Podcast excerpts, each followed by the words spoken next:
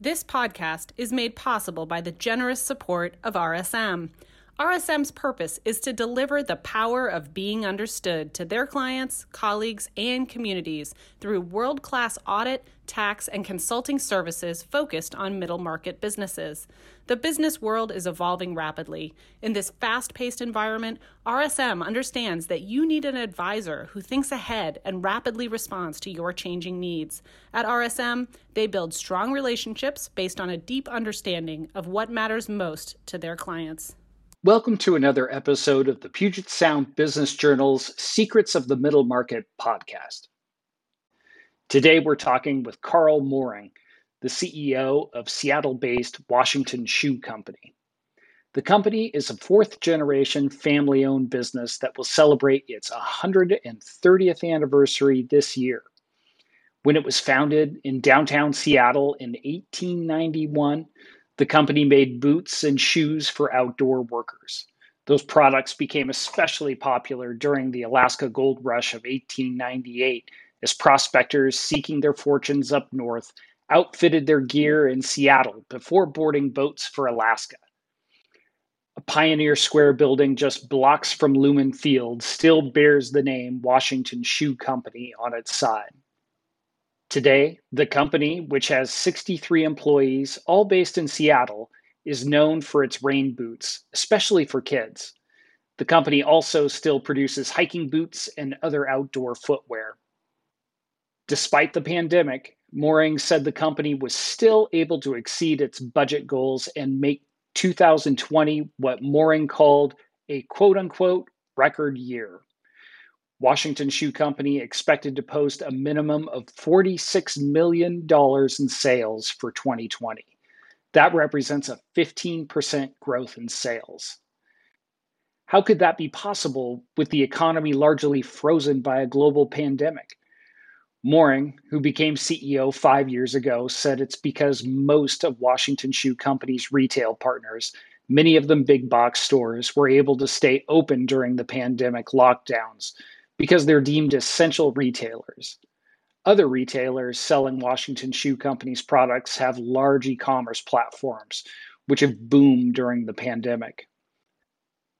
To connect with customers during the COVID outbreak, Mooring and his team set up what they call a virtual showroom, where models show off the company's latest products for retail partners and potential wholesale buyers who are viewing via webcam and live stream. The showroom includes a big TV monitor so sales staff can closely watch the reactions of their customers. It's a novel way to connect at a time when traditional trade shows and business meetings haven't been possible. And Mooring said the company will likely continue to use the virtual showroom when the pandemic is over. I talked with Mooring about what employees have needed during the pandemic how the company managed to produce such strong sales results at such a difficult time, and what it's like to work with Amazon as a selling partner.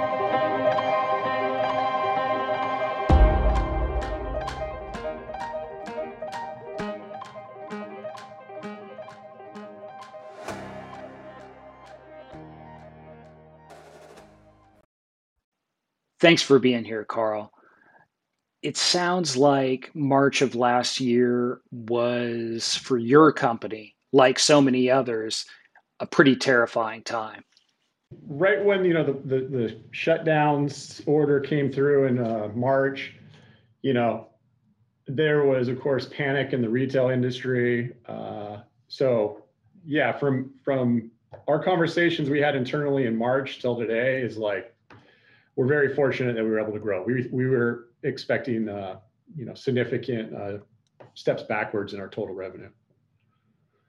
And how were you able to do that? How were you able to achieve that growth despite this like once in a lifetime global pandemic tsunami? Yeah, um, you know, it, it, it we, we are somewhat fortunate again because our retail partners uh, remained open. So the big box retailers, the club channels, uh, the e-com play, players like Zappos and Amazon, and our own direct-to-consumer site saw triple-digit growth uh, due to the, the, the pandemic. Right. so you've sort of surfed this wave of consumers switch to e-commerce. Was it much of yeah. a pivot for you, or was a lot of that already in place as a business model? We were, yeah, most of it was actually we were already, you know, strategically, you know, going after those channels or working on those plans. It just accelerated the timeline um, significantly. How much did you have to shift to e-commerce and emphasize that and make a change versus just saying okay we're already plugged in you know we're we're ready to rock and roll yeah um, well again some of our planning from last year one of our key initiatives was we knew we wanted to grow in the e-com space which mean we had to enhance our drop ship capabilities which are at the time our ERP system or you know our operating system for our, basically our internal stuff for our inventory and sales. It wasn't up to speed for that so we actually implemented during the quiet period which was i would say march to june with the june launch of our new erp that's fully capable or had more capabilities to do dropship uh, for our retail partners so we were very fortunate again that we kind of had that already in in the planning process and was already, you know, in we were in process of that. Uh, and you know, I, I, guess we were very fortunate. The timing of everything just worked out because, uh, you know, hindsight, it looked like we were brilliant because we we already had that all in place and we were doing the work in March, April, June when, you know, our office was shut down. All that work was done remotely. So. How did that we were able to you know, uh, any ERP system uh, has, you know, its challenges. Uh, it took a few months to work the kinks out, but uh, you know, we're we finished the year very strong uh, operationally. Uh, where we can fulfill orders, you know, volume much. We can handle a lot more volume, and we can turn them around a lot quicker this way. Yeah. What were the moments where you guys had to move really fast it sounds what i hear you saying is that a lot of these plans were already in the works and this accelerated what you needed to do. Mm-hmm. were there any white knuckle moments where where you had to pivot quickly or rush to get into the channels that you needed to to achieve that growth?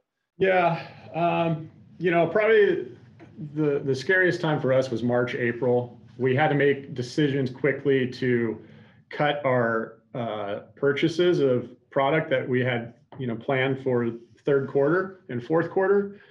Uh, so we cut all our orders with our China manufacturing you know partners by at least 20%, uh, which would give us the capability to react quicker as needed if you know things changed and you know we had a we were in a spot where we wanted to preserve cash uh, to weather the storm. So I think, you know, looking back, that was probably the most critical point is we did the reductions in orders. And then as we started seeing the numbers, you know, like or the strength in retail or our retail partners, we were able to start pivoting, you know, in September, we were able to increase orders that, you know, would still hit before like this Thanksgiving.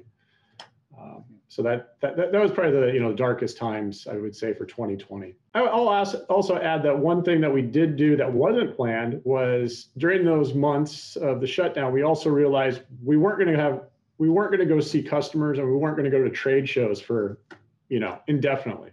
So we actually decided, well, what can we do? And we built out a complete virtual showroom so we could actually basically bring the trade show virtually all the way to our uh, buyers. You know, I'm very happy with what the team achieved there. We actually were so successful with it, we had to build a secondary virtual showroom because we were booking our, our virtual showrooms. Uh, you know, we needed to to handle all our all our uh, appointments. And uh, the feedback from the the buyers is, you know, they they they throw out things as a game changer uh, you know, I haven't seen this from anyone else. Uh, it's it, it's a great replacement from walking a show or you know even an in-person uh, in-person uh, buyer meeting where we have our samples, because in our showroom we're able to do close-up shots of the footwear. We even have, uh, you know, we have a, footwear models so they can see it on the stage or you know worn, as well as we use our our merch our marketing and presentation. It, it really is well adapted for a virtual uh, presentation. Hmm. And tell me more about that virtual showroom. What platform did you build it on, and how does it work, and what went into getting that up and running? So it can use any platform. So meaning like we can use Microsoft Teams, we can use Zoom, because a lot of customers have their own proprietary, you know, what they want to use for virtual appointments. So that part of it is actually, you know, pretty basic. What took a lot of work is we actually built out the physical space. So we had to build out, uh, you know, uh, a, a studio basically that you know has a wall with shelving for our product to be seen on. We had to build a model stage where they could, you know, step up and model the footwear. We had to get the studio quality lighting, and, as well as uh, the cameras and the microphones uh, to make sure that it, you know, it was a professional looking thing. A lot of our competition out there, we were being told they're still just using like their phone, like so it's basically a sales rep, you know, in at his house or whatever with you know his iphone which will work but our level of the lighting and we include you know models and we have our digital presentation it just it's it's a, at a different level. That's fantastic. And when you say models do you mean like fashion models? Yeah in the sense though you know you're really only seeing the knee down. And so it's it they just happen to be a size six in uh, footwear. So this is this is sort of a production that you put on for mm-hmm. interested mm-hmm. wholesalers um, uh, wholesalers and the retailers so retail. yeah how did you come up with that idea you know we were uh, there were a few of us that were here because we had to you know we had to keep the office running uh, so there are a few of us were here and we were just brainstorming like what could we do to bring the trade show to to the customer and uh, you know, I think we saw a couple, you know, emails out there or blogs about people developing showrooms, and we were like, that's a great idea. Let's jump on that. So uh, we got together, a team of us, and uh, we just kind of built it day by day. Like we first were like, oh, we need a, you know, uh, we need a stage or a, a platform, like a, you know, we need a nice uh, bar height desk to, you know, have the presenter present from, and then you know, we we reached out to our colleagues out in the tech world about like, hey, what what kind of cameras do you recommend? And then we started looking at, uh, you know, studio quality lighting and microphones, and it just all came together, um, hmm. you know, as we built it. Was there a lot of expense involved there? You know, not a whole lot. I mean, I, I think the most expensive thing would probably have been, God, you know, maybe the TV monitor we did because we we decided we wanted to make sure that it was, you know, sometimes there might be four or five people on the call and we want to see all the reactions. So on a laptop screen, that's too small. So, you know, we decided let's go big. So we have like a 65 inch, uh, you know, Samsung TV monitor. So we see every buyer almost as life size face on there. So we can see their reactions um, in real time. Where is it physically located? Uh, so we built it here in our office. So what we do is we, you know, we we do COVID protocols. So actually, sometimes we might actually have two account executives on one account. So the the the table that they present from actually has a divider that you very you really can't see on the camera because it's you know you're, you're looking straight on at it and it's just a plexiglass sneeze guard kind of shield. So that divides the two there. Um, so when we have a call with our, one of our retail partners, they book the room in advance. They come into the office, the account executives, and then uh, we coordinate with uh, one of our footwear models, and uh, we do it still in a safe, you know, socially distanced way in order for you to put this in place and, and take the effort, the trade show channel must have been super important for you. Uh, mm-hmm. How well has this replaced that? And what was the significance of that channel? It, it's always important for us to do the trade show channel for us because, uh, you know, there's always excitement showing the product. You get the retailers, all the, you know, you can hit a lot of retailers um, all at once over a couple days. However, we we really like this virtual showroom thing and we think it will be part of our you know toolkit going forward for a long time because it's more cost effective. We don't have to send, you know, a dozen people to Vegas for a four day trade show, uh, you know, flights, hotels, a lot, you know, all that stuff. We can have a call with a buyer and it takes two hours out of our day or you know that's it two hours and then you can be at home for dinner. So we really we, we really see this as part of the the new future. We, we will still do trade shows but this will this will be a big um, you know part of our future. Uh, and the cost savings i mean we're we that's one thing we're we're enjoying is you know we usually budget out a couple hundred thousand dollars for these trade shows annually and there's zero expense right now on those. Yeah it's interesting that you mentioned that. One of the big questions I think on everybody's mind is presumably we all believe that everybody's going to get this vaccine and life is going to go back to pre COVID way yeah. of being in the world. There's this feeling that some of these ways that we've adapted in terms of using technology, meeting through screens, are going to stick. I've talked to a lot of folks who have negotiated mergers and acquisitions, big, big deals, and they haven't had to get on an airplane to do it. There's been some inconvenience involved with that but overall, this new model has worked. This is sort of another example of that. How much of those trade shows do you think you guys would skip in favor of going in this direction in the future when things go back to normal? Yeah, it's a good question. And it's one we're still, you know, we internally debate as we look at, you know, like you said, we're kind of predicting, like I think the world is, that, you know, come June, July, things will pretty much start opening up, I guess.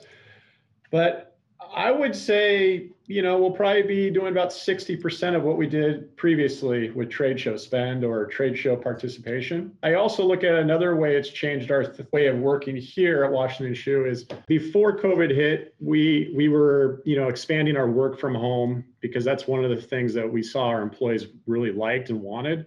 So, you know, we ending 2019, we were probably doing, I think it was one day a week we allowed employees to work from home, or maybe it was two days, something like that. I can't recall exactly. And I think in the future, we realized we can be productive and all the tools that we've bought more laptops for our staff so they have desktops and all that i anticipate that our work from home will be almost like a balance where maybe our staff will probably on average be in the office two three days a week maybe and then the rest would be virtual work from home or work from anywhere. And in terms of leading the company through this time, what have you seen in terms of the needs of your employees as we all navigate this? What I realized through a crisis like this is people want communication. They want transparent communication and they want it frequently. So you can't over communicate during this time. I think that is what helped us get through this and our employees get through this uh, because I, I, think everyone deals with it differently. Some people, you know, some people I think,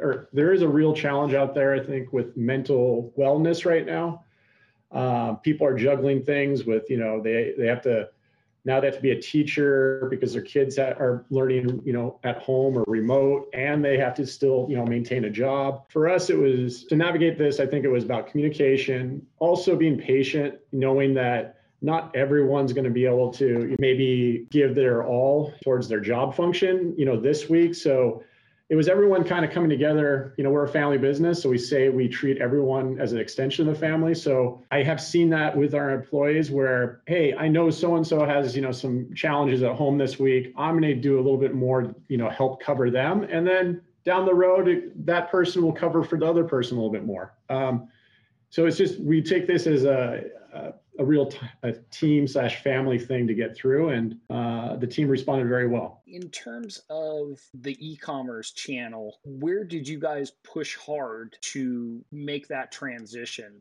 What were there specific retailers that you jumped on board with or expanded significantly with? Um, yeah, honestly, it, it started with our own direct to consumer sites. So we, we have three of our, our, our three brands have their own websites.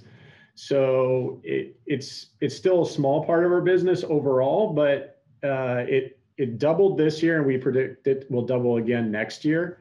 So that was probably one of our primary focuses. And then, of course, uh, you know, we did do significant uh, business with you know Amazon, and we we brought in more inventory to fulfill you know inventory levels that you know we needed for them um, as well as Zappos is a you know a strong partner of ours as well, which is part of the Amazon family. Um, so we just had to look at what inventory buys we had to do to make sure we were continuing to fill those channels that were, you know, seeing large increases. What's it like to work as a, a third party seller with Amazon? What's that experience been for you? Uh, you know, it's a learning, it's constant learning. It's a challenge. Uh, sometimes it's difficult because there isn't somebody necessarily to talk to sometimes at Amazon. They have category managers uh, that you get to work with, but they have a lot of turnover because they're growing growing so fast. So sometimes it's difficult because it's almost as if we have to manage it completely on our own. And sometimes it's difficult to get those answers when you need them. But overall, we'd say Amazon's been a great partner of ours. It's kind of like a startup though. Like we always have to you know find new ways to innovate because they're changing the way they or the competition that we compete with on amazon is changing constantly so you know in our company here we have our sales division of ecom, which covers Amazon, we consider that kind of as our uh, innovation or tech hub within the company because they have to be on the bleeding edge of technology. And can you give an example of some of those changes that Amazon has made that have forced you to respond or you you mentioned sometimes you know competitors change the way that they're doing something. What are some examples of those kinds of shifts and and how you responded to them where we see the biggest changes in advertising with uh, amazon. That has become a much more uh, or that's a key factor in our business with amazon which a couple of years ago we didn't really do it much with amazon advertising and now we have to you know budget that in and we have to just you know that's part of the analysis of you know how we're going to make a successful product or offering on amazon is we have to calculate that a you know good portion to get that buyer box or win the buy box is you know buying advertising space. Um, we also expanded you know we, we work with seo you know consultants um, so it's really focusing on that, you know, ranking or page ranking in our categories, and it's a constant, uh, you know, it's a constant challenge. But you're not the first person I've heard say that.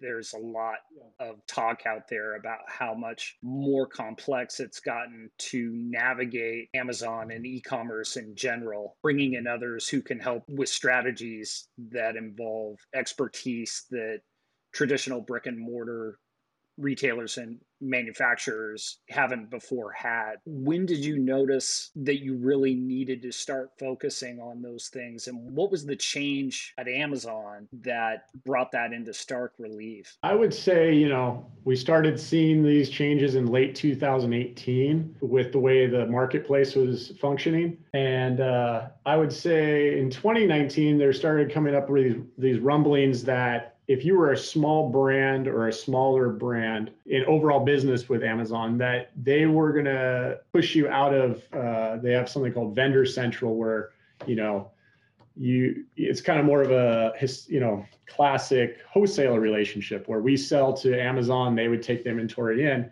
That would be through Vendor Central, and they were going to push most small brands out of that and make it into a Seller Central account. So that was causing like shockwaves in my industry in early I would, late 2018 early 2019 and then I don't know if it was the pandemic or maybe some pushback but that that I guess strategy was kind of paused we feel at Amazon. And but it alerted us to that we needed to really focus on owning the buyer box no matter what the relationship with Amazon was. And uh, that's where we started investing with working with outsiders that had expertise in SEO and you know advertising with Amazon. And we built out a larger team here, so it's not just a account executive working with a, a, a retail buyer. It's it's that, but then we have a digital marketing person, and then we have an inventory analyst and an advertising specialist. All that to manage this account. And that that sounds, and correct me if I'm wrong, like that's new expense that wasn't previously in the budget and a substantial expense. Your sales are are up even during COVID, so there's clearly a benefit there. Mm-hmm. But is it is that extra expense paying off? Is it putting a strain on the bottom line? Yeah, we we are seeing that uh, the bottom line, uh, you know, is getting squeezed by this.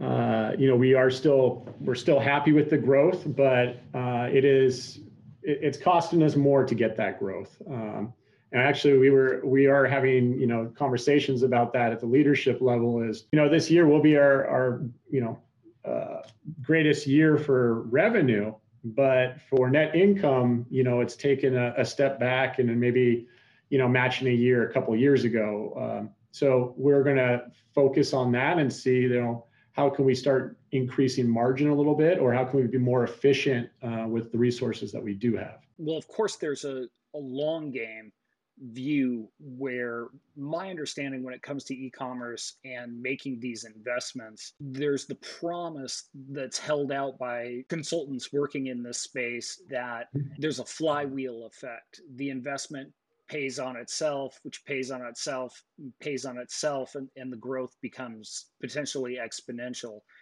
are you mm-hmm. hoping for that do you feel like that's a, a realistic scenario and yeah I believe it. I mean, we do have hope in that, and that's that's what we're driving for, and we we do expect to you know, realize that. But for us, the challenge also is specifically with Amazon. We're speaking is there is the I call them like the no brands or no name brands because these companies just pop up and they just create a brand almost overnight and they just try to win the consumer at the lowest price or the most competitive price. Sometimes, you know, people in the business of looking for, uh, you know, pair of rain boots might see it as, oh, it's just a commodity. Anyone can make a rain boot.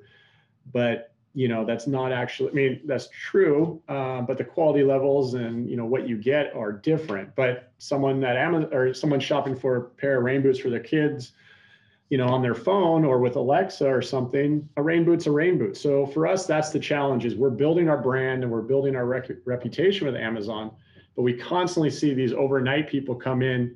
And a lot of times they are, I would say they're almost uh, categorized as factory direct brands, meaning it's a brand that a factory you know sometimes our our partners in china will just launch a brand and then they ship it directly you know into the us market through amazon. So that's one of our competitors that you know a real competitive threat that we keep keep watching. How do you negotiate that? How do you stand out from those those kind of entries into the market? Mm-hmm. what differentiates your rain boot? How do you make that clear to a consumer? As you said shopping on alexa mm-hmm. just amazon site through their phone. I mean I, I, wish i had the you know the one word answer to that. There, there really isn't. It's a, a, collection of a lot of things. So we believe we do uh, create the best prints in the rain category. So our boots you know have original they're all original prints. We uh, you know tra- or we copyright them. We also uh, bring in license partners. So we license with Disney and Warner Brothers. So that's something that keeps us ahead of the smaller, you know, smaller capitalized brands because, you know, they can't get those partnerships with, you know, Batman or Mickey Mouse. So that also elevates our brand. Um, and then, you know, you're talking about the flywheel effect is as you have like maybe the top five SKUs in a category, but you have a hundred options those 100 options of other prints get lifted by those top five SKUs. So it's that. It's also the presentation of our brand page on Amazon. We we spend a lot of time and energy there to, you know, share with the consumer why why our brand is you know one to seek out. From everything from you know the quality to, you know, the print to um, you know the the small business story and that you know if they're in the Northwest, you are helping out a you know Northwest small business. Mentioned that sales through your site doubled. What was the discussion in your meeting rooms as you started to see that happen? This massive shift in c- consumer behavior has been something to behold. And I'm just curious about what you thought as you saw that shift happen. Yeah, as we saw the shift happen, is we were really pushing, or I was pushing that now is the time to capitalize on this. Like we have to chase inventory. We have to do whatever possible to continue that growth because I feel like it's the opportunity to take market share or get the brand exposure out there. You know, we would have internal debates like, oh, maybe we shouldn't buy that much inventory because what if we ended up sitting on it? You know, we kind of took a strategic approach. No, let's continue this as if it's going to be growing at, you know, 120, 130% uh, or more. And let's make sure we put key styles there or key buys for styles. And then let's ramp it up. Let, let's make sure we throw gasoline on this growth. So that's where we brought in more consultants, or not consultants, but third parties to you know help elevate us where we weren't experts uh, you know, in our own direct to consumer site. Did you anticipate that half of your sales would go through your own site at this stage in your business? Did you expect to, to see that shift so quickly? No, no. We I mean we had aggressive growth plans, um, but we are probably I would say we're about a year and a half, two years ahead of our plan based on you know the pandemic. 2020 has been a beast of a year for us, and for you know. Uh, looking back though it's like yes it's been a tough year um, but i think we're i'm grateful because my team my staff they've all really came together in this crisis mode or through crisis you really see i guess everyone's true character and it's refreshing that they're a great team here and uh, everyone is here to support one another and we're going to exit this year you know with high hopes for 21 and uh, i'm really excited about the future Thanks, Carl, for taking the time to talk with me. Thank you, Tony. Appreciate it.